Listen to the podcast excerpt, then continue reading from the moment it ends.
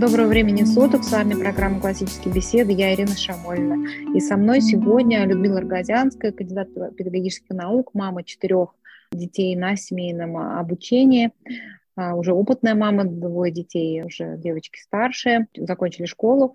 И мы сегодня поговорим про семейное образование детей от 7 до 12 лет, продолжение нашего подкаста. а, «Семейное образование детей до 7 лет. Ключевые навыки». Людмила, добрый вечер. Добрый вечер, Ирина. Здравствуйте. Людмила, у нас получился с вами очень интересный подкаст, да, где мы говорили о том, что более важно и что менее важно, чтобы помочь э, расставлять себе приоритеты, да, нам самим приоритеты вот для возраста до 7 лет.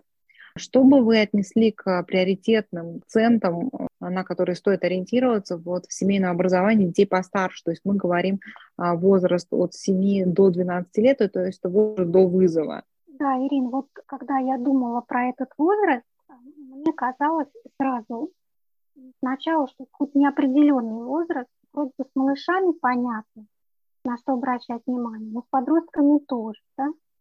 А вот этот промежуток между младенчеством и подростковостью, он как-то не яркий такой, невыразительный. Но когда я стала размышлять, вот о чем можно с родителями поделиться, вспоминать, думать, то оказалось, что этот возраст 7, 11, с половиной, 12 лет, он тоже чрезвычайно важен.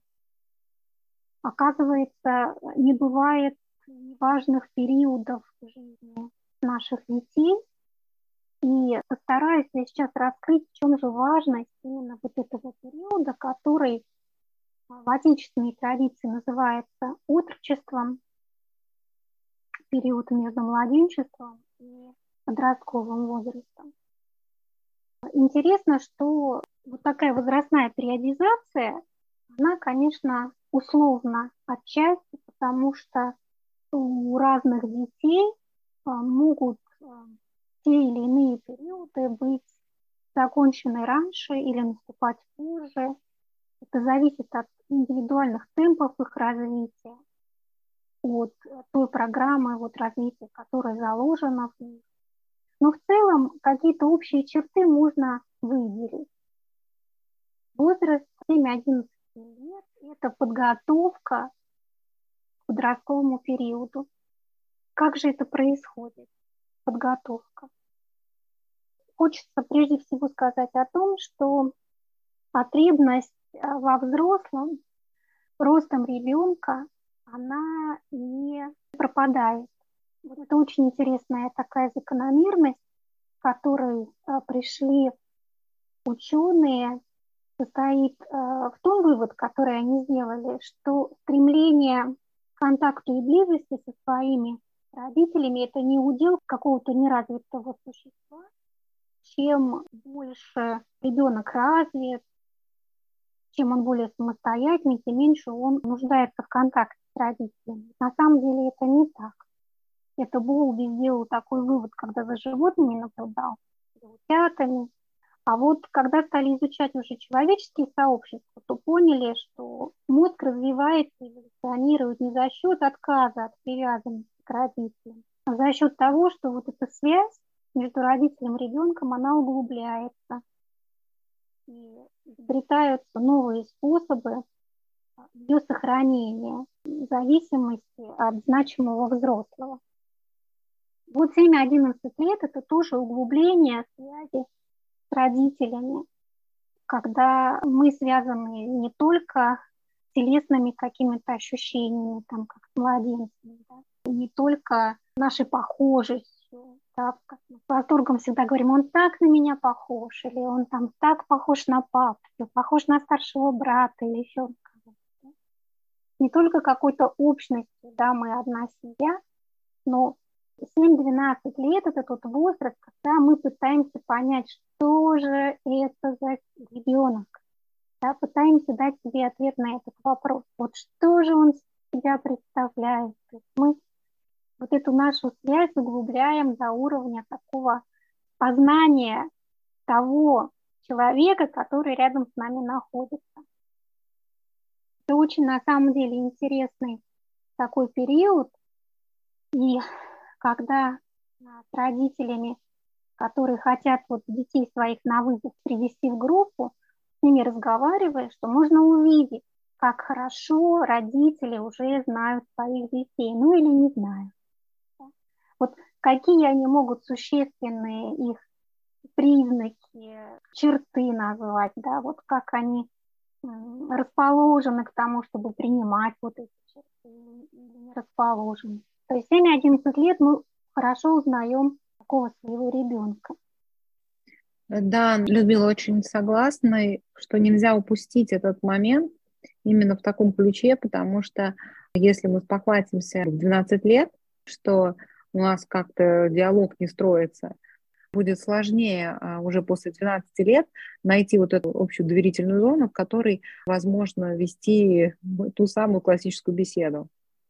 Да, и ребенок в этом возрасте, он очень настроен на родителя. Он нуждается прямо в таком уже контакте содержательном. Для этого возраста вообще характерно стремление к освоению вот этой четкой иерархии в отношениях. Уже ребеночек готов свое место вот в этом мире э, занять в той иерархии, которую вот в семье родители дают. Более того, ведь 7 лет – это возраст, когда а, ребенок уже участвует в таинстве исповеди. И вот посредством вот этих иерархических отношений выстраивания да, осваиваются вообще нормы, ценности, внутри семьи. Это очень интересно, потому что оказывается, что не какой-то период, вот именно подростковый, да, когда там, ребенок в поиске себя находится, он осваивает эти нормы, а до 12 лет закладывается вот эта система ценностей. Здесь даже такая периодизация, которая построена была американским ученым Кольбергом, он строил ее по признаку морального развития личности. Вот этот вот 7-14 лет у него, по-моему, был, да, но вот он именно вот этот период выделял, то есть это наше вот отрочество, когда ребенок знакомится с системой норм, ценностей, кругу тех людей, которые для него значимы, для того, чтобы вот эти ценности с ним разделить. Такой референтный период для него значимый. И это происходит э, и в кругу семьи, это происходит э, у воцерковленных родителей, вот, когда дети начинают участвовать в таинствах, тоже, да, это отрабатывается внутренняя такая работа. Это происходит э, в сообществах, когда объединяются люди по такому критерию похожести друг на друга, по такой познанности друг друга. Очень интересно, что когда вот в сообществе КБшников ты оказываешься, тебе очень легко общаться. У тебя нет вот каких-то барьеров, преград, которые могут возникнуть в каком-то другом сообществе, потому что мы похожи чем-то, да, вот чем мы похожи. Мы очень хорошо понимаем, что происходит в семьях с детьми, которых мы из школы забрали. Да, вот мы этим похожи, мы друг друга очень хорошо понимаем. И вот детки а, точно так же, они, осваивая вот эти нормы, ценности внутри семьи, вот отождествляют себя вот этой сообщностью. Когда они в сообществе вот таких семей оказываются, да, у них вот это все подкрепляется такой удвоенной силой, да, и внутренняя жизнь начинается у них душевно-духовная, когда священник на исповеди ему задают какие-то вопросы, да, и он уже вот на них отвечает, да, или как-то дома готовясь к исповеди, он уже себя в этой системе ценностей семьи определяет. Вот очень важный период.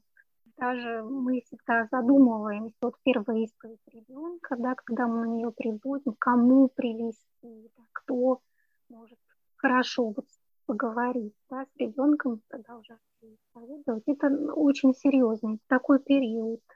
И все это связано, вот, конечно, с углублением такой связи с родителем, когда родитель это не просто тот, кто кормит, одевает, может приобнять, приласкать, ласковое слово сказать, а уже э, мы друг друга познаем в том, что мы вообще одинаковые ценности разделяем. И когда ребенок растет в многодетной семье, насколько проще вот ему это делать, потому что он на практике каждый день наблюдает, насколько он значим вот в этой семейной общности. Да? Вот не будь его, а вообще все было бы совершенно по-другому. Как он нужен, и как он родителям нужен, и как он нужен младшим братьям и сестрам. Каждое его усилие, оно работает на такой, на общий результат. Если кто-то начинает противиться вот такому да, семейному жительству, общему устройству, это сразу очень по всем бьет. Все это очень переживают. И вообще такая продуктивность наших совместных семейных дел, она, конечно, теряется. Поэтому мы всегда стараемся друг друга поддерживать, ценить, говорить о значимости, потому что каждое усилие семьи ребенка и родителя, оно неоценимое просто значение. Это очень важно, вот эта семейная общность, она тоже куда-то развивалась. Но вот это коротко вот хотела бы сказать о том, что это очень важный момент. У нас нет, скажем так, никакой периодизации возрастной, основанной на жизни ребенка в семье. Вот об этом никто вообще не говорит. Это как бы выпадает вне поля зрения какие-то вот важные моменты мне хотелось бы отметить. Вообще периодизация вот возрастного развития, она строится традиционно в отечественной вот научной школе и зарубежной, она строится по ведущим видам деятельности, которые ребенок в этот период осваивает. То есть э, говорится о том, что освоение новых способов деятельности, они развивают э, внутренний мир ребенка. Если в раннем возрасте, в младенчестве это игра, то вот в отрочестве 7-12 лет это учебная деятельность, ведущая. Ведущая деятельность, то есть она ведет за собой развитие ребенка. Ну, соответственно, если говорят про учебную деятельность, то речь идет про учебную деятельность в школе. Да, просматривают познание.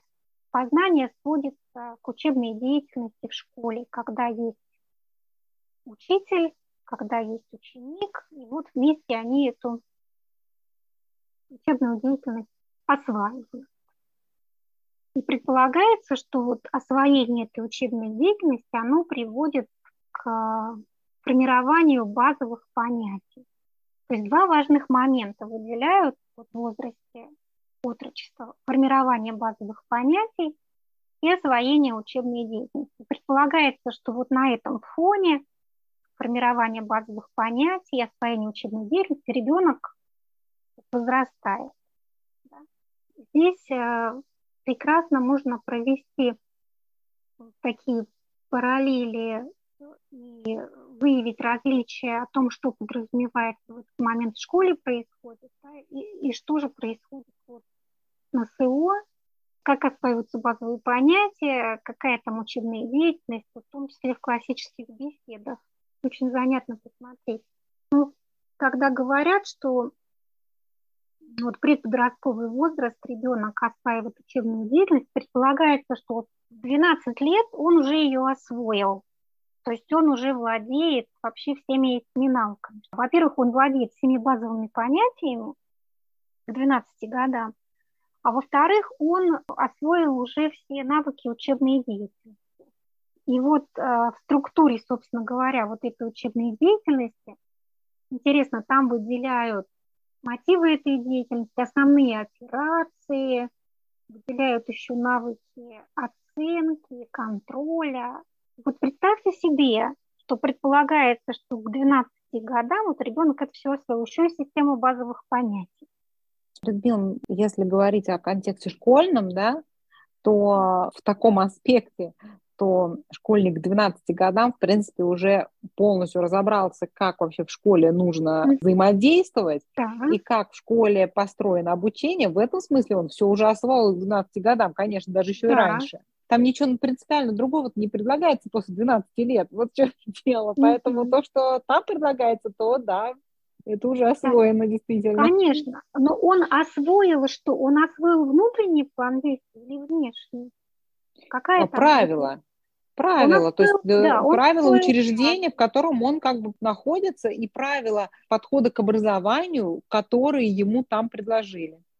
Да, то есть ему задали а, вот этот план извне, да, у него есть внешние регуляторы, которые его вот держат в этих, значит, рамках, да, задают ему вот этот внешний план действий, да, и он а, каким-то образом, значит, с этим справляется. То есть все то, о чем мы сейчас говорим, оно, ну какая там оценка, да, она же вот такая внешняя, контроль, он внешний, да, все это задается извне, вот все это прописывается в каких-то компетенциях, все это стандартизовано, да, а все это, значит, можно посчитать в баллах, и по каждому предмету отдельно предполагается, да, получается такой у нас длиннющий список, значит, того, что должен ребенок освоить, и баллы, которые он получает при прохождении вот разных тестов, да. То есть мы имеем вот такой итог. Если говорить про базовые понятия, по формированию вообще базовых понятий, я боюсь, что на этот вопрос никто не ответит, какие же понятия вообще у него формируются, потому что такое количество дисциплин, и внутри каждого предмета что-то должно сформироваться, вообще гуманитарий физико-математическими науками не пересечется вообще никак. То есть э, получается такая каша, вот, из которой невозможно выделить вообще рациональное зерно. Поэтому, когда родитель пытается разобраться в том, как же стать лучшим учителем своему ребенку, да, у него, конечно, смятение такое возникает. Он думает, как вообще это все, видя вот эти списки и перечни, как я могу этому всему вообще, в принципе, научить как я могу у своего ребенка вот эти вот понятия вообще сформировать? Это какая-то абракадабра, в ней могут разобраться только 15 человек, да, в отношении моего ребенка, потому что разные вот эти предметы. Но это такая система очень несовершенная, система немецкой дидактики, которая пришла вот в том числе и в отечественную школу, и альтернативы которой вот у нас в нашей стране не было была такая система. За ней очень трудно увидеть на самом деле человека, и эта система, она базируется вот на концепции, опять же, бихевиоризма, на концепции поведенческой. Вот если ребенок так вот себя ведет, да, то значит, вот вроде бы у него компетенция есть, давайте ему там 5 баллов поставим. Все это привело вообще в страшный кризис нашу образовательную систему. Люди уже прямо об этом открыто говорят даже вот бывший министр образования просто говорит, что непонятно, что с этим сделать. Она возглавляет Российскую академию образования, которая объединяет академиков, которые образованием занимаются. Ну, правда, люди, когда начинают вот об этом задумываться глубоко, да, они понимают, что что с этим можно сделать, непонятно. Но даже если мы будем разговаривать вот с каким-то человеком системы, ну, который пытается анализировать то, что происходит, мы внятных ответов не получим. Вот сказать, какая система понятий формируется у ребенка в школе к 12 годам, не получим мы ответа, потому что невозможно на это ответить. Нет системы единой понятий. И какая учебная деятельность, мы спросим, формируется у ребенка в школе к 12 годам, но тоже человек не ответит потому что все сейчас введено к вот этой стандартизации, к дроблению все на какие-то мелкие признаки, которые возможно оценить. Такой глубочайший кризис. Да, если... Любим, даже вот если просто взять не такие более концептуальные вещи, которые вы озвучиваете, а более примитивные, как, например, минимальный набор знаний. Вот мы возьмем, да, спросим, какой минимальный набор знаний по истории должен быть у ученика восьмого класса? Какой вот минимум? Из чего состоит? А на это не будет ответа. Да. У нас в основах понятно, вот минимум. Mm-hmm. Вот это минимум. Это как бы то, что знает 100% любой. Где тот минимум, который знает 100% любой школьник? Можно с ним познакомиться? Ну, смотрите, здесь, да, здесь будет проблема в том, что сам учитель истории скажет вам, а зачем вам это надо знать? У нас вот по классам все расписано, зачем вам какой-то минимум надо знать? Ну вот восьмиклассник, вот возьмите, посмотрите, там итоговый тест, восьмой класс. Зачем вам минимум? Да, вот как бы так они вам скажут. А если спросить другого предметника, что за минимум по истории нужно знать, он вообще скажет, это не моя область, я в ней вообще некомпетентна, я в ней ничего не понимаю. Да, это взрослые люди, которые вот работают в школах и учат там детей. То есть они вне рамках своего предмета, они считают себя абсолютно некомпетентными. Никто даже не задумывается о том, что там электрон в химии и физике, он один и тот же. Да?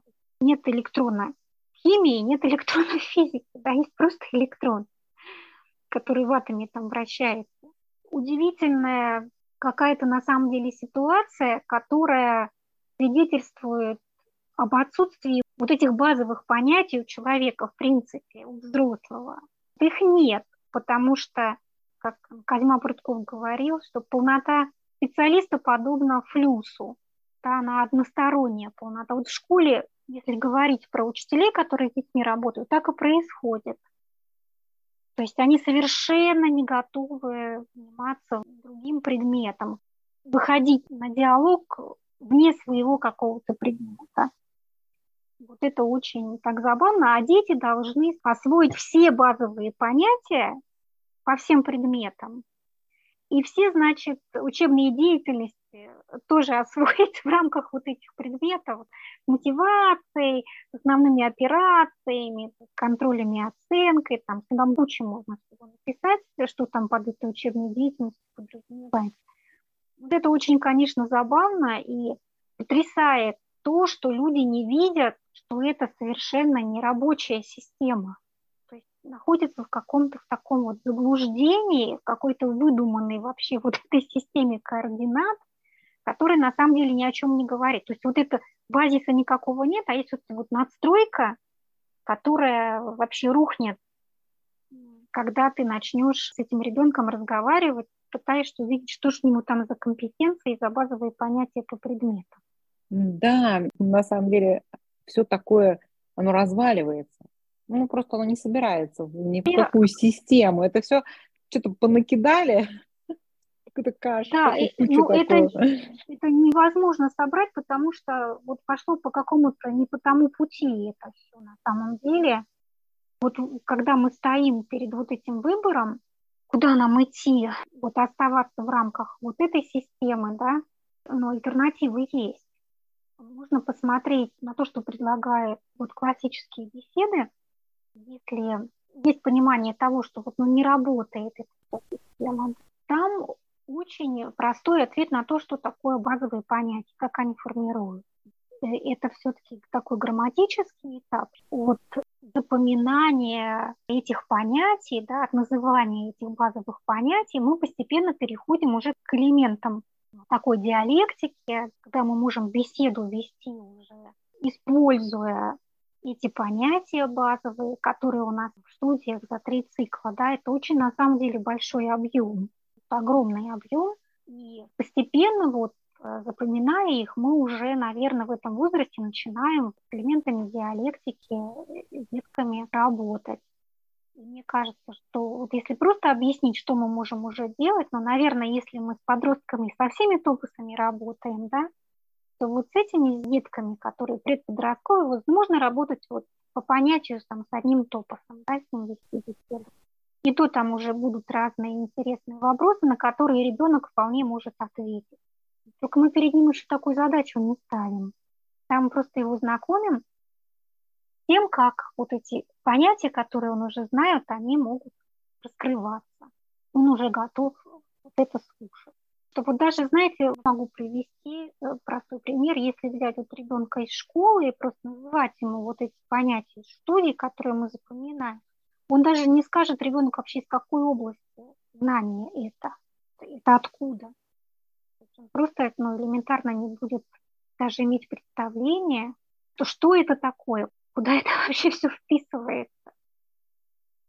Мне кажется, что шансов больше базовую систему понять и построить у детей, которые занимаются по программе основы. Да, вот мы говорим про то, что школа – это как бы сплошной грамматический этап, но на самом деле это и грамматический этап неполноценный, потому что вот когда мы начинали классические беседы, сейчас вообще как бы кажется, как там странно, так основа без вызова, мы начинали же без вызова, но даже основа грамматика, которую они дают, это настолько лучше, чем то, чему можно там научиться за три года в школе, в начальной. Это я когда увидела, мне это поразило, насколько это несопоставимые вещи какие-то. Я занималась ребенком по школьной программе, я думаю, зачем я занимаюсь? Что я понимаю, что мы делаем? Да, конечно, настолько там все раздроблено. Вот эта вот попытка от частного к общему прийти, ну, она такая провальная при таком объеме знаний, который там школа пытается вместить в голову своих учеников.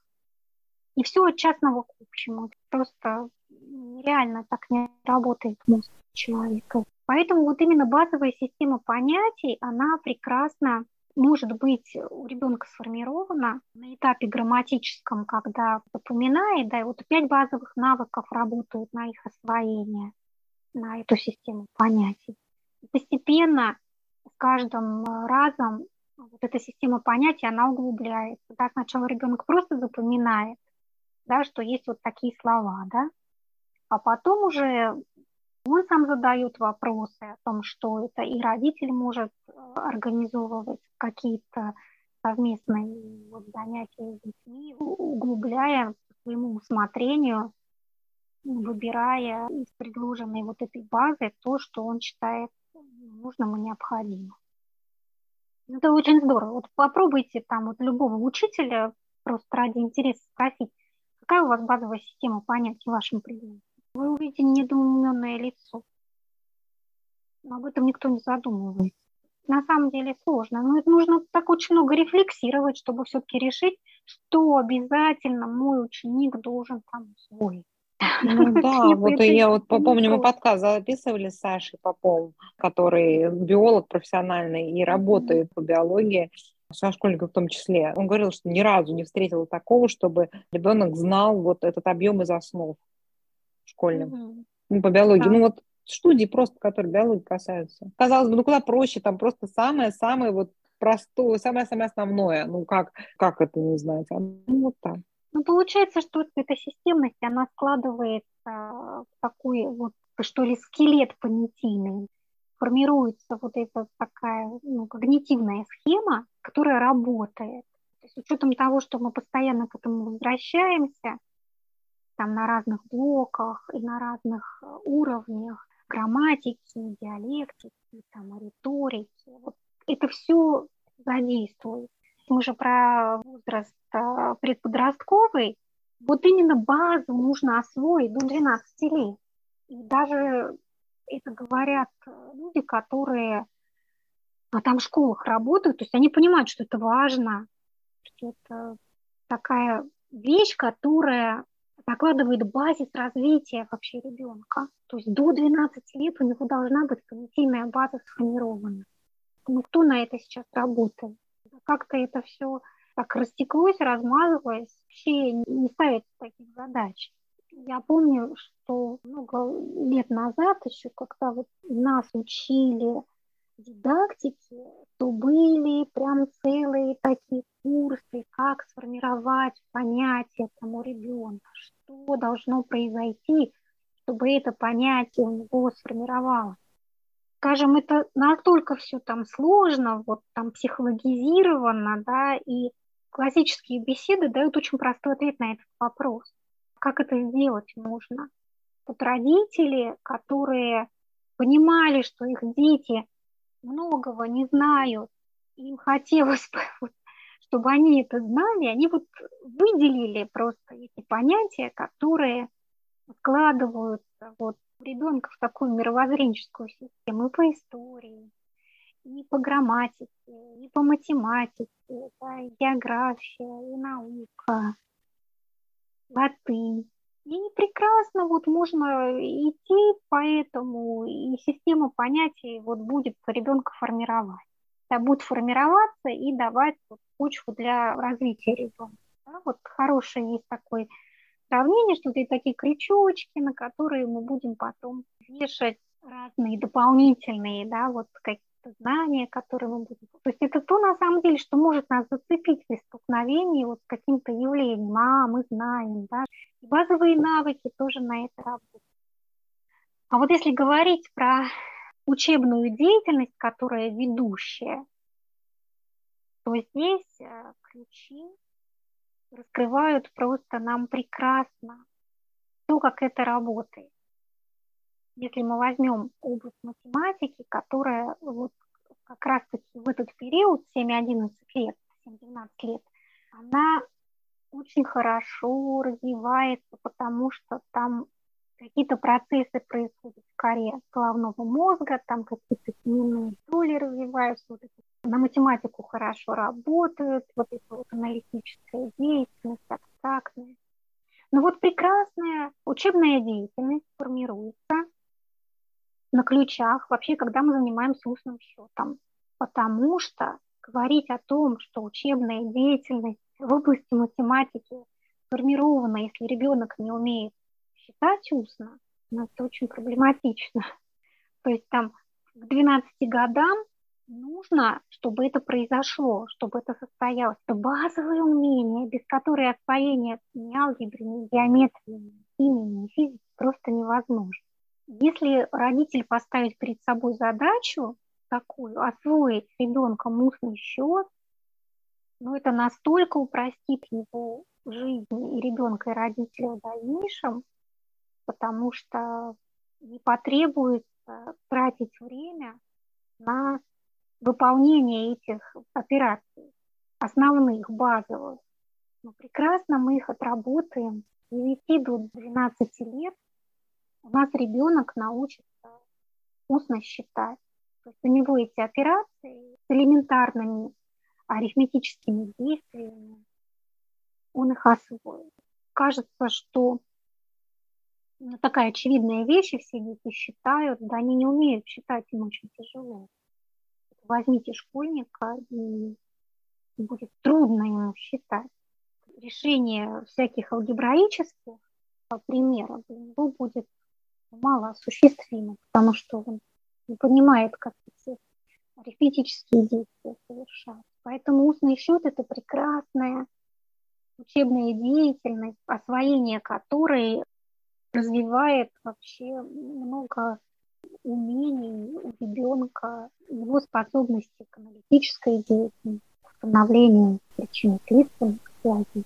Можно много решать, примеров. Это еще игровая форма, числовые вышибалы, которая детей объединяет и нацеливает их на какой-то игровой результат, им интересно в этом играть. Вот у нас прекрасная деятельность, базовые понятия, пожалуйста, учебная деятельность, математики замечательно получили. Абсолютно совсем согласна. Очень обидно, что такие элементарные вещи, они не происходят в начальной школе, да, вот в этом возрасте. Да, да. это же началка, 7 до 12 да, лет, в то время, когда ребенок столько физически времени проводит в школе из-за учебы дома. И за вот этот колоссальный объем времени не происходит освоение, ну, самого простого. Самого базового, Это конечно. прямо вот, это ужасно. Конечно, базовые навыки, да, устный счет, но если это математика. Вот самое, да, его, самое его просто нет в школе вообще. Нет. Ну, то есть там есть кое-где несколько примеров. Так, ну, иногда мелькают, так скажем, они на устный счет.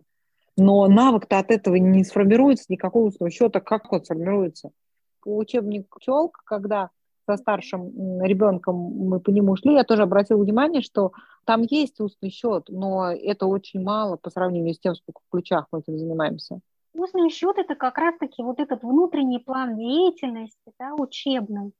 Прекрасно отработать это, получить вот такой базовый навык, но это на всю жизнь.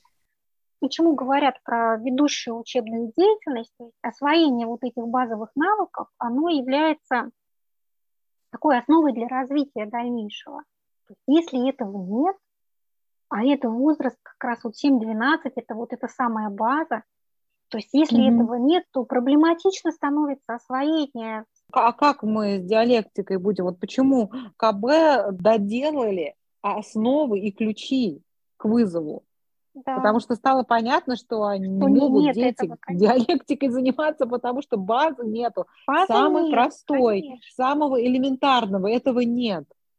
Да, да, да. И вот именно этот возраст, вот смотрите, как все важно, да, как важно вот малыши, которые играют, да, как важен этот возраст, когда происходит освоение вот этой базы. Насколько у нас замечательный курс по грамматике. Я тоже его обожаю, Людмила, за вот такой мягкий вход в диалектику у ребенка такой прогресс, на самом деле, вот за три года э, потрясающий mm-hmm. происходит, как вот он начинает, у него тяжело, тяжело сначала вот как-то там mm-hmm. скрипеть мозгами, соединять пазл этот, насколько он уже быстренько это щелкает к концу третьего года. Конечно, а ведь это про что? Грамматика языка. Про что? Ну, это же про понимание текста, это же про понимание смысла. Если не освоена, нет базы которая составляет эту базу грамматики родного языка, то читать очень сложно, понимать очень сложно. Даже читать и понимать тяжело детям. Потому что грамматика, она же смыслы раскрывает. Вот взаимосвязь слов способствует тому, что ребенок научается понимать смысл речи, смысл текста. Иначе, когда вот этой базы нет, делать ему это очень сложно. И мы почему с цветными маркерами работаем? Потому что мы выделяем главные слова в предложении и ищем их взаимосвязь, чтобы понять смысл текста. Получается, что курс грамматики родного языка, он же про то, как понимать смысл. Это очень здорово. И развивает, конечно, навыки диалектического мышления. К концу этого периода уже, там, ну, наверное, начиная 10-11 лет, да, дети уже способны вполне устанавливать взаимосвязи между разными понятиями, рассуждать. Такие начальные у них начинаются а, элементы рассуждения. Причем они это сами делать начинают все. Сами задают вопросы, сами обращают внимание взрослых на что-то, да, сами какие-то параллели, взаимосвязи устанавливать. Процесс естественный совершенно. И все это возможно только в том случае, если есть база. Вот если этой базы нет, то, как правило, дети, у которых нет вот этой базы, они не способны включить такую работу, потому что не на что опереться, ну, нет опоры. Еще один замечательный курс для этого возраста – это мастерская структура и стиля, какая это база, да, для ребенка, сколько там всего заложено в этом курсе. Работа с текстом, конспектирование. Вот, Ирина, может быть, вы расскажете, какие там базовые элементы учебной деятельности ребенок осваивает. Да, у нас есть даже отдельный подкаст на час про курс мастерской структуры и стиля. Вот я рекомендую нашим слушателям к нему обратиться. Мы очень подробно проходимся по всем разделам мастерской структуры и стиля. Это, конечно, колоссальный навык, которым ребенок приходит к порогу диалектики. И все аспекты, да, все важнейшие аспекты работы и с творческими текстами, да, то есть откуда брать идеи. Напиши сочинение, как я провел лето. Такая кислая тема, я помню, в школе это просто никто не любил, потому что даже непонятно, а как писать? Как писать-то? Как я провел лето? Нормально. Я ездил на дачу, мы купались в озере, ну вот так, много раз. Я так провел лето. И творческих текстов, и формальных текстов, как написать справочную статью, да, реферат, доклад и так далее. Действительно, вот основные вещи, которые, если ты не имеешь о них представления, для тебя сама по себе эта задача написать текст такого вида, она как бы тебя пугает, то ну как ты можешь заниматься содержанием, да, концентрироваться на содержании? Ну, это невозможно. Да, поэтому мы говорим, что вот часто дети приходят в вызов, да, а базы никакой. не читать ребенок не умеет. Да, вот, ну, элементарно, не говорить он не умеет. Вот тоже база. База, пожалуйста. Начиная с четырех лет дети на основах раз в неделю делают сообщения. Ну, разве это не база? Это великолепная говорить. просто база. Да? У нас сейчас школа, она стала практически невербальной. А потом на детей, значит, обрушивается собеседование к ОГЭ, как им это да. вынести? И все говорят, как которые... же так можно говорить вообще о чем-то, да? Да, наши-то дети, которые из основ, из вызова, ну, как бы им нужно немножко там сориентироваться, что надо вот конкретно, а так говорить-то они вообще привыкшие. Конечно. Сам, сам навык у них понятен. А вот эти школьные дети, бедные, мне их так жалко, потому что, ну, да, есть подготовка, конечно, КГ и ВПР и так далее, но в основном все занятия, они же молчат, там да, очень поэтому, мало говорения. Да, поэтому вот э, можно просто призвать родителей задуматься о том, какая же база у их детей, какие понятия у них сформированы, какой учебной деятельностью они владеют, что они умеют. Можно прям вот озадачиться этим очень здорово.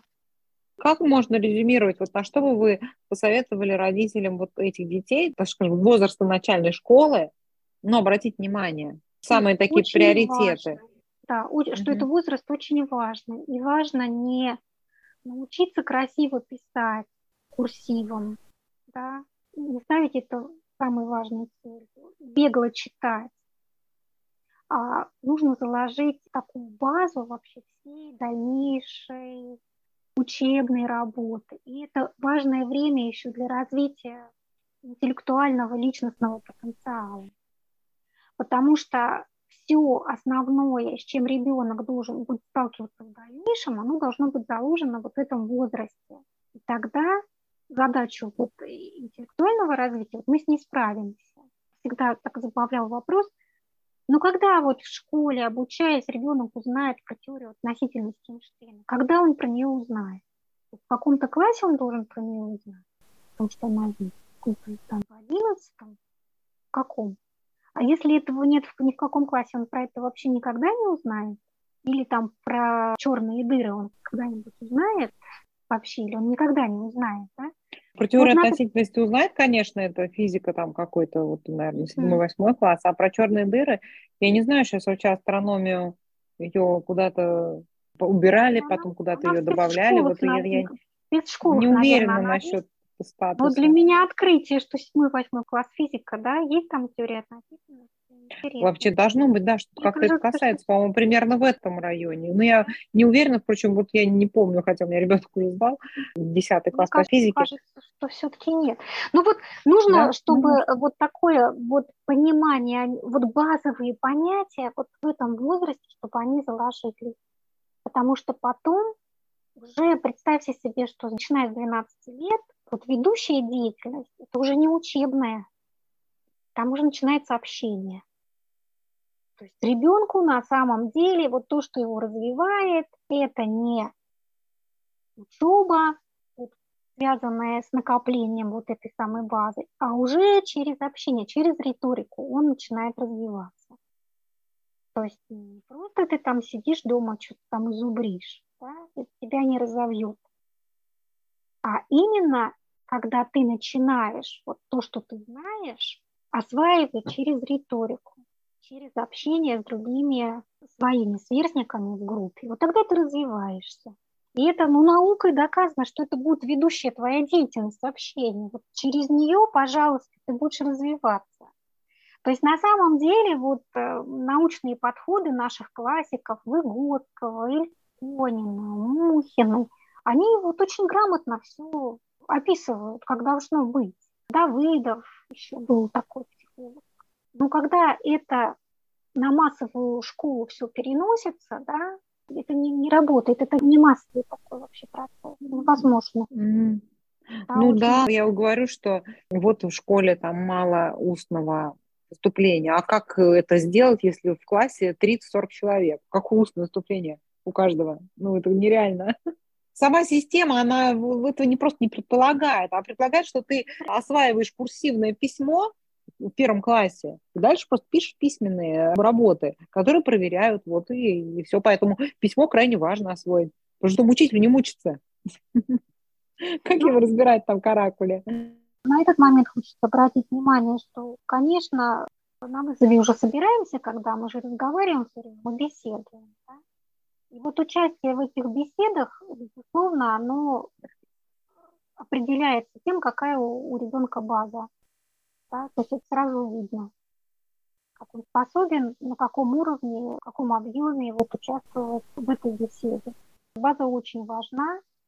Если мы потратим э, свое время на то, чтобы освоить э, студии, мы очень много сделаем для своих детей. А уж освоение вот этой учебной деятельности, которая база математического счет, база, связанная с пониманием текста, грамматика языка, и мастерская структура языка, это вообще как с текстами работать, как выражать свои мысли, что надо делать для того, чтобы выразить их мысли, как не бояться говорить, разговаривать с людьми.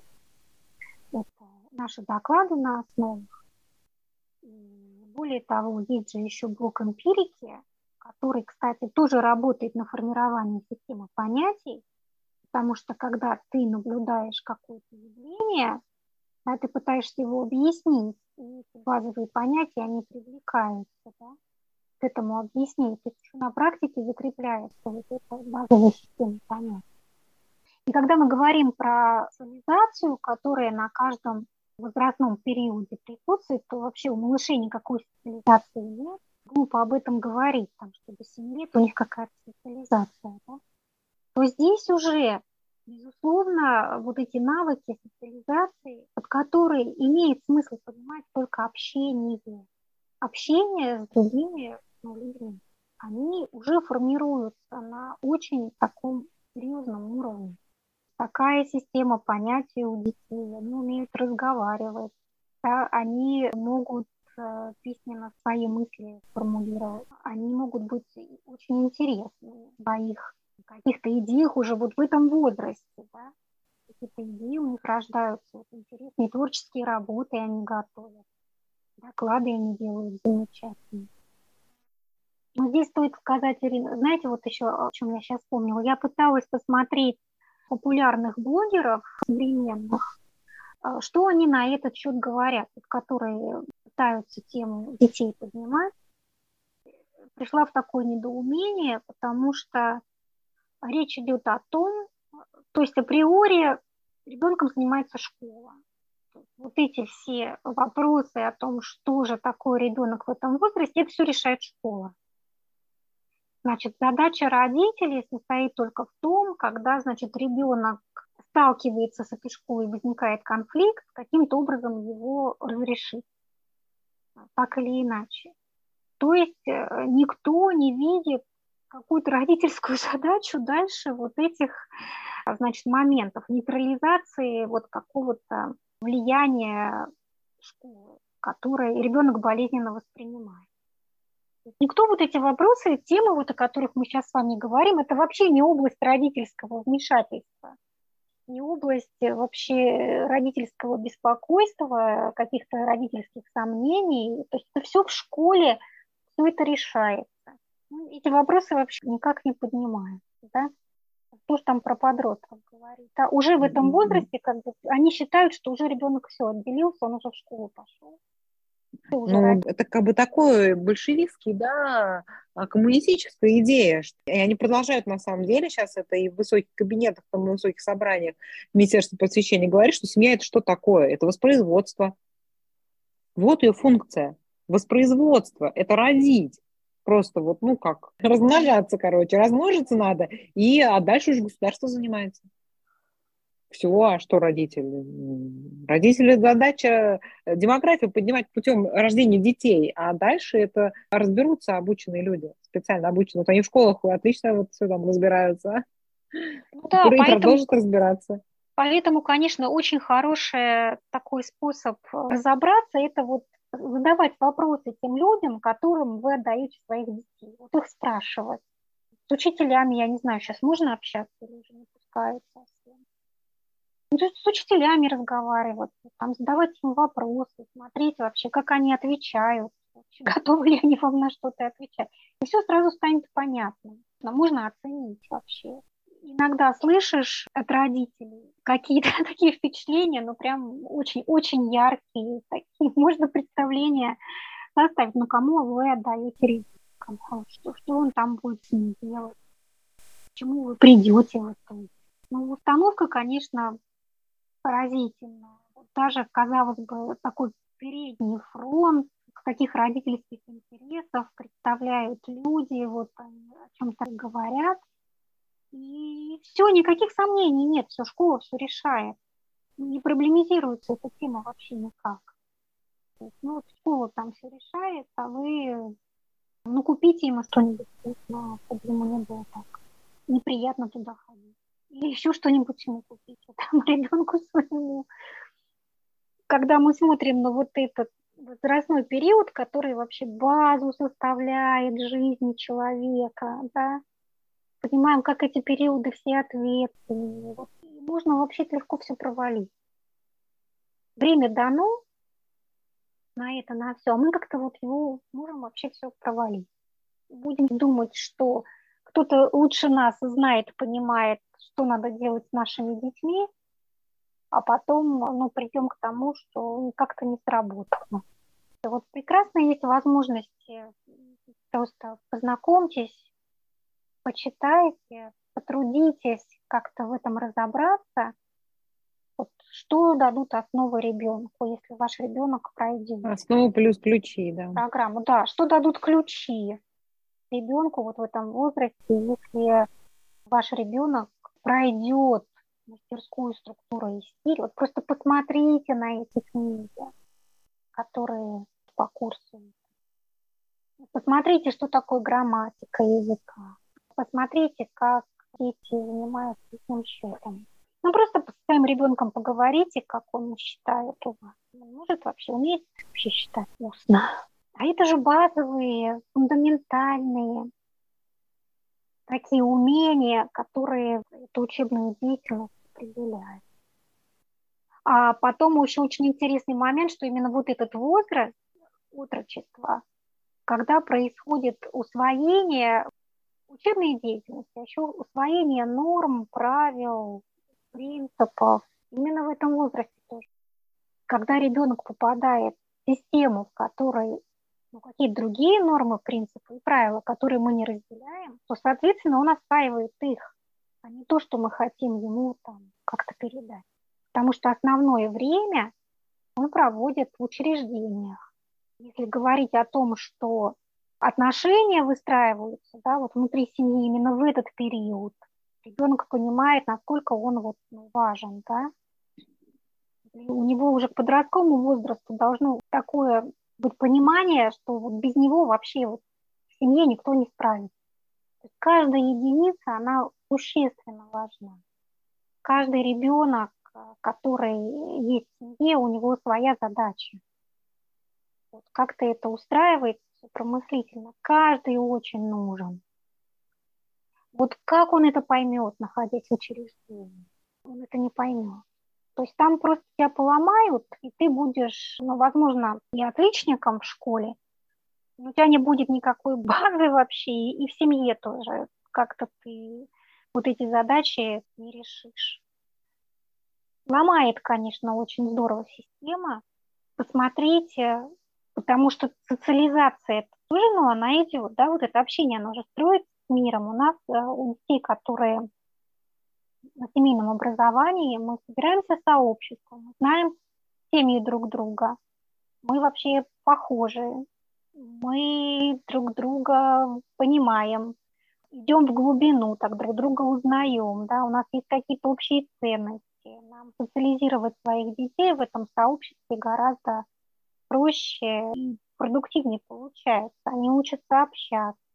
Они могут встречаться разными сообществами из разных городов не очень быстро находят общий язык, как будто они уже давно знакомы, потому что уже есть вот эта общность, да, есть вот эта база, есть э, умение разговаривать, как-то выстраивать отношения. И между детьми, и между взрослыми легко создается ну, вот этот контакт.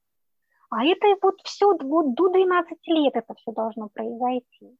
Потому что если этого не произошло, то наступает то, что называют подростковый кризис. А это не должно быть кризисом вообще. Подростковый возраст, он никакой не кризисный, он замечательный.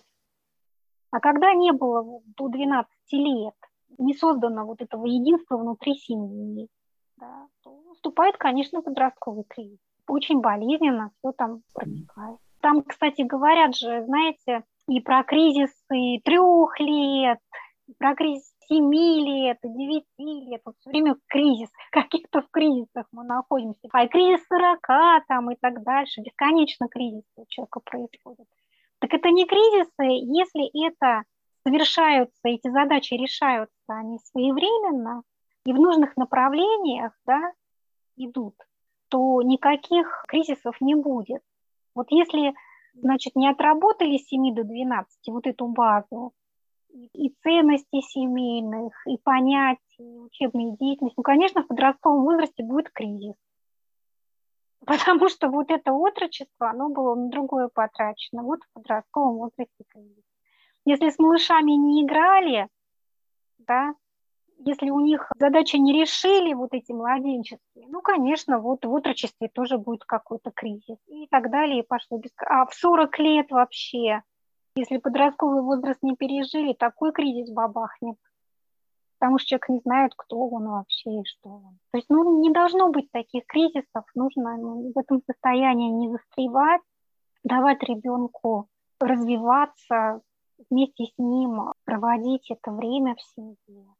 Это очень естественно происходит. Да, надо только нам быть внимательными, потому что вот мне кажется, что наша беда очень часто, что мы начинаем заботиться, ну, не о том, что самое важное, а о второстепенных вещах. И как бы упускаем главное, перестаем быть э, внимательными да, к детям, а просто на первый план ставим какие-то вот чисто формальные такие академические вещи. И это может испортить все. Это, Приоритеты знаете, как... должны быть в правильном порядке всегда. Да, а потом нам все-таки объяснили, мы же сами так учились, нам объяснили, что такое академические вещи. Вот мы их так понимаем. Но куда более академичное это сформировать у ребенка базисные понятия. Это прям такая академичность. Да, вот, а это стараемся делать это таким образом, чтобы у ребенка это интересно чтобы ему было, да, чтобы у него это противление не вызывало. Да, зачем это ему вообще все учить? Да, вот постепенно ну... это вводится, вводится с опорой на его уровень, на его возможности, с пониманием того, да, что с ним происходит. Нам просто, да, вот нужно избегать таких ситуаций, когда да, вот ребенок пишет там, делает ошибки в корнях, зарзор, горгар, все, мы, значит, все бросаем и сидеть, будем писать бесконечно диктанты, чтобы перестать делать ошибки, или он там вот путается в задачах на скорость и время, значит, все должно быть как бы отброшено, и все силы брошены, значит, вот на это. И на самом деле, кажется, вот сейчас мы вот поднажмем это, такую вот задачу космическую решим, и дальше будем как будто уже нормально. А получается, что одна задача, потом другая задача, потом третья такая же задача. Как бы главным вещам им места-то уже и нету. Потому что мы выполняем, осваиваем какие-то технические такие вот важные, но все равно по отношению к главным второстепенные вещи. За деревьями этими мы лес перестаем видеть, и мы уже как бы с ребенком переходим в плоскость отношений и таких вот чисто на самом деле школьных. Учитель-ученик, э, да, мы на него начинаем раздражаться, давай делай, почему не сделал, не надо, чтобы это было сделано, вот, и опять там это все, значит, неправильно, и все отношения, они несмотря на то, что ребенок дома находится, они, в общем, все опять вот в это вот скатываются, и, собственно, какое там создание общего пространства для беседы? Ну да, это, это, конечно, такие школьные наши. Вот ну с нами же так общались, правда? Мы же вот так учили. совсем не ну да, мы так себе и представляем учебный процесс. Это просто, значит, на кого-то орать, не обязательно орать голосом, да, на кого-то давить. Ну, да. То есть все время на кого-то давить, все время быть кем-то недовольным, пока человек не покажет нужный результат. И вот когда он покажет нужный результат, это значит, мы с ним сделали образование. Все. Вот оно. А что там как бы у человека происходит в его э, личности, в его мировоззрении, в его понятийном аппарате, ну, это как-то там должно как-то само собой это что-то такое там произойти на втором плане. Ну да, там про задачи на движение там идет речь, да, но можно же взять какой-то совсем небольшой фрагмент, не обязательно разгоняться вот там все типы задач на движение, да. Ну, это же можно с пониманием отнестись, да, к ребенку. Не делать из этого как какой-то прям математической олимпиады, я не знаю, да. Вообще задачи на движение, они до девятого класса идут, вот мы вызове тоже задачи на движение решаем. Ну, все это к этому, он дозреет и будет их нормально решать. Э, Людмила, мне кажется, вот это, может быть, мы в конце это еще раз акцентируем. Особенно для этого возраста, мне кажется, вот важно не сместить акценты, да, то есть поставить все на правильные рельсы, чтобы да. мы не потеряли ребенка за какими-то усложняющимися академическими задачами, да, как, например, задача на движение возникли у нас, да, там, или одно N, 2 N жареная картошка преследует. Ребенок путается, где там N1, где там N2, там вот это все серебряное. И все, мы долбимся вот в это. Давайте там репетиторов нанимать, чтобы надо его подтянуть. Так это ужасно. Он же у вас там, вот, ну, у нас, у вас там не, не освоил еще все там за математику, не от зубов не отскакивает за пятый класс там. И вот на это просто все брошены силы, вся как бы пролетарская ненависть Получается, что сам ребенок, он а, как бы для нас становится вторичен в отношении того, а, какое качество знаний он демонстрирует. Ну а потом, естественно, вообще при вступлении в подростковый возраст ребенок там такого уже не простит. И никаких бесед он с нами вести не захочет. Ну это очень истощает. Это вообще истощает взрослого, это истощает детей. Людмила, то, что мы называем школа дома, это вот она. И вот Когда свои... дома становится безразлична э, сама личность, как в школе, личность не важна. Важен результат, который ребенок продемонстрировал. Сам он никому не нужен.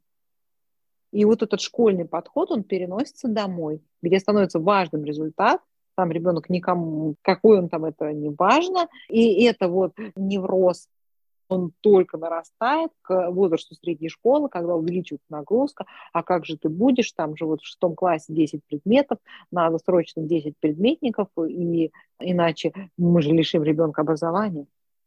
Ну, это так да. называется. Ну, на самом деле, вот знаете, когда он начинает вот пору в 12 лет вступать, у него уже учебная деятельность, вот, вот то, о чем мы говорим, вот эта база, да, это уже не то, что может его развить. Это называется уже упущенные возможности, потому что ну, вот этого скелетика его уже нет. Как он будет догонять, я не знаю. Это догонять, наверное, как-то только вот школьной какой-то, опять же, логике, просто сидеть вот очень долго нужно и самому как-то эту систему выстраивать. Ну, не знаю, студии, наверное, не будет уже учить. Да, три цикла по основам. То есть это вот правда, возможности какие-то упущенные, но бывает как-то Божьей милостью вот все складывается, дети включаются и хорошие очень результаты показывают, но, конечно, базу надо брать до 12 лет. И вот очень меня печалит, э, мне кажется, что это очень большая ошибка тоже, когда у нас такие случаи бывают, э, решают родители, что в 11 лет ребенку уже в основу не пойдет, потому что он уже один раз там был. Ну да, вот, это непонимание, это непонимание того, как это работает. Это непонимание mm-hmm. того, как это работает. А, знаете, вот я думаю, вот интересно, как родители думают, в какой период времени можно перевести вот этот объем понятий в долговременную память. Это вообще очень длительный процесс, чтобы вот эта база, mm-hmm. она закрепилась. Это нужно очень длительно с этим работать, потому что так у нас мозг работает, да, ему требуется... То есть мы, по сути, вот эту базу, которую там дети 11 лет изучают, у них ничего не остается, на самом деле. Мы пытаемся ее вот до 12 лет вложить. Есть еще один момент, это когда люди просто отказываются от основ и говорят, что ой, мы уже все знаем. Там, да? Нет, это не так. А второй момент, это когда база опускается, и мы куда-то углубляемся, нам что-то интересно такое, мы куда-то углубляемся, а база остается неосвоенной. Я вот вижу же разных деток. Ну которые... да, это как если бы что занять, вы заменяли бы просто рассказом о том, что, ну, вот, понимаете, есть вот три вида листьев. Листья вот такие, вот такие, вот такие. А поговорили, посмотрели, листья разошлись, и в итоге через два дня у ребенка в голове ноль. Ну да, или, может быть, ну просто куда-то углубляться, да, вот взять какую-то тему. Ну, взрослым же тоже людям, родителям хочется же общаться, да, можно что-то такое для родителей придумать интересно сидеть вот на основах общаться. Да? А база у детей, она не сформируется. А наша задача у детей базу сформировать, чтобы эти понятия стали их достоянием вот на всю дальнейшую жизнь. Это очень хорошо видно, когда нет базы. Особенно меня поражает э, там в старших детях отсутствие базы там по музыке, по искусству. Прям вот вообще как будто ноль. Ну а как, а откуда она возьмется в школе-то, да. как бы ее нету? Да. Это, это, Какая это там бывает... база? У нас, если ребенок не ходил в музыкальную школу, он даже нот не знает, что там такое написано. Да, но я бы даже сказала, что ноты, там знание нот, это какое-то уже, ну, такое углубленное все равно, да, вот понимание того, что происходит. Но просто там не видит, не слышит, такие уже провалы. А ведь у нас еще на основах это же базовые навыки внимания, называния, да, вот. Это же тоже отрабатывается. И поэтому закрепление базовых навыков, которые на основе, оно очень важно. Конечно, это большой объем. Вот основы плюс ключи – это прямо, наверное, равно вызову вот, по объему. Это большой объем. Но когда к основам добавляются ключи, это прям уже очень хороший выход к 12 когда мы получим. Ну, это прям вот вся учебная деятельность, все базовые понятия в наборе. Если говорить вот такими вот профессиональными терминами, то есть там просто в это очень много вложено. И я всегда, когда пытаюсь объяснить, почему это так, я говорю, что поймите, вообще это все придумали родители. Вот они смотрели на своих детей, и они понимали, вот что им не удалось да, сделать, что бы они хотели, чтобы было. Даже, по-моему, вот базовые понятия, они тоже так же, да, вот, вот объем их составлялся, да. Понимали уже вот с позиции уже своей прожитой жизни, своего опыта, вот что должно быть, что не хватило лично им, да, вот, вот чем они не овладели, когда они школу закончили. Вот обсуждалось это много раз, постоянно добавляется что-то, совершенствуется. Это именно такой родительский вот посыл передать детям, что они считают важным родители. Нас никто не спрашивает, чему там вы хотите, чтобы ваших детей в школе учили. Никто же нас не спрашивает вообще. Нам говорят, вы обязаны сделать то-то, то-то, то-то, то-то и то-то. А если вы начнете вмешиваться в учебный процесс, то это карается вас могут вообще там в школу попросить. Переводитесь в другую, если вам не нравится. То есть, ну, вообще родители не вмешиваются в это во все. Учителей никто не выбирает. Ну, конечно. Ну, государство у нас воспитатель. И чиновники все так уверены, а родители это просто нанятый государством персонал по обслуживанию детей, когда они находятся вне казенных учреждений такая концепция, а потом мы удивляемся, в чем демография как не очень. Да, Просто вот непонятно, сейчас... зачем людям рожать много детей, когда не предполагают, что они им будут заниматься. Какая цель-то вообще? Мы сейчас поговорим, Ирина, с вами про этот возраст, и я думаю, как же важно вообще вот это время. Так, казалось бы, mm-hmm. началка, да, вот то, что мы так пренебрежительно началкой называем, да, ой, там началка. Mm-hmm. Как же важно говорят же про это ученые в связи с тем, что это зона ближайшего развития ребенка. Uh-huh. Да? Это самый такой период, когда наиболее результативно это все протекает. Вот построение да. вот этой базы.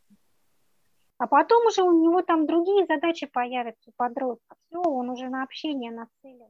Ему важно другие задачи применять. А вот этому ребенку, вот этому отроку, который еще очень ориентирован на родителя, который с ним связан, ему важно быть значимым для родителей, да? Ему важно разделить вот в этой общности в семейной, в которой он находится, вот эти ценности общие, да, вот чувствовать себя принадлежащим вот к этому кругу, понять вообще, как мир устроен вот на своем уровне, вот свое место в мире. Да, и вот эти базы, вот это базовые понятия. Потом он будет читать сложные книги, ему надо их понимать. Так это вот пойдет из грамматики.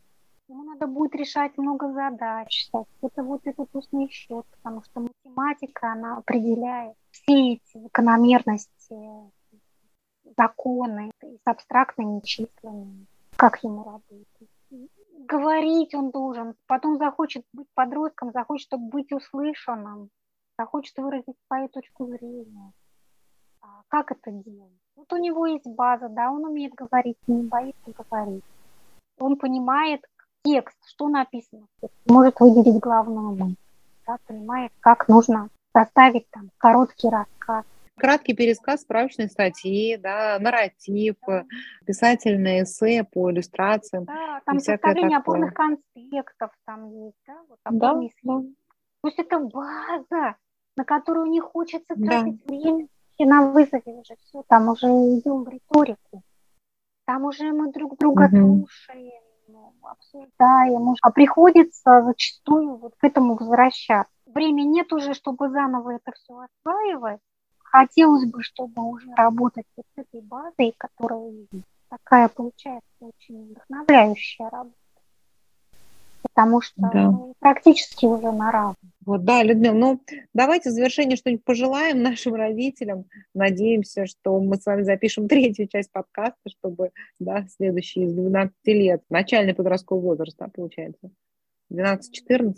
Там сложно, конечно. Это же условное все равно вот это угу. у кого-то позже. Просто схватить вот в общем да, какие-то черты. Я вот сама рада, что я разобралась вот в 7-12 в этом периоде, потому что мне кажется, что вот прям очень хорошо программа ложится на ведущие виды деятельности. Которые... Да, да, на ведущие виды деятельности, совершенно точно. Прям вот эту базу выдают, потому что начни читать копать, что это такое, ничего не поймешь. Каждый предмет о своем. Да, угу. А здесь прям ярко и так целостно угу. получается увидеть, э, как э, вот эта база формируется. Мне да. кажется, что вот не нужно переживать по поводу того, что мы что-то из школьной программы не осваиваем. Угу. На самом деле мы осваиваем больше больше школьной программы, потому что у нас более такой какой-то целостный охват происходит. А потом, когда понадобится, ребенку он легко с этими частностями справится. Да, вот, Людмила, и именно вот, мне кажется, вот этот акцент давайте вот в конце поставим, что нам очень важно в этом периоде не потерять за частностями глобальные вещи. Для нас это большая опасность, потому что наше образование школьное, оно состояло все из частностей. Оно как бы состоит сейчас школа из частностей. Мы потом, кстати, очень мучительно шли к тому, чтобы попытаться понять вот это целое, да, разобраться в нем. Угу. Увидеть, что же для нас главное вообще. Да? Скажем, поэтому родители очень привлекают, когда они на основу приходят, слышат вот эту хронологию, да, о, а почему же я этого не знаю? Почему же у меня каша такая в голове? Почему же я не могу эту последовательность воспроизвести? Да? Вот базы, потому что у нас нет, не сложилось. Прочитали в пятом классе учебник по древней истории, все, и забыли. Да, больше к нему вообще никогда не возвращаем.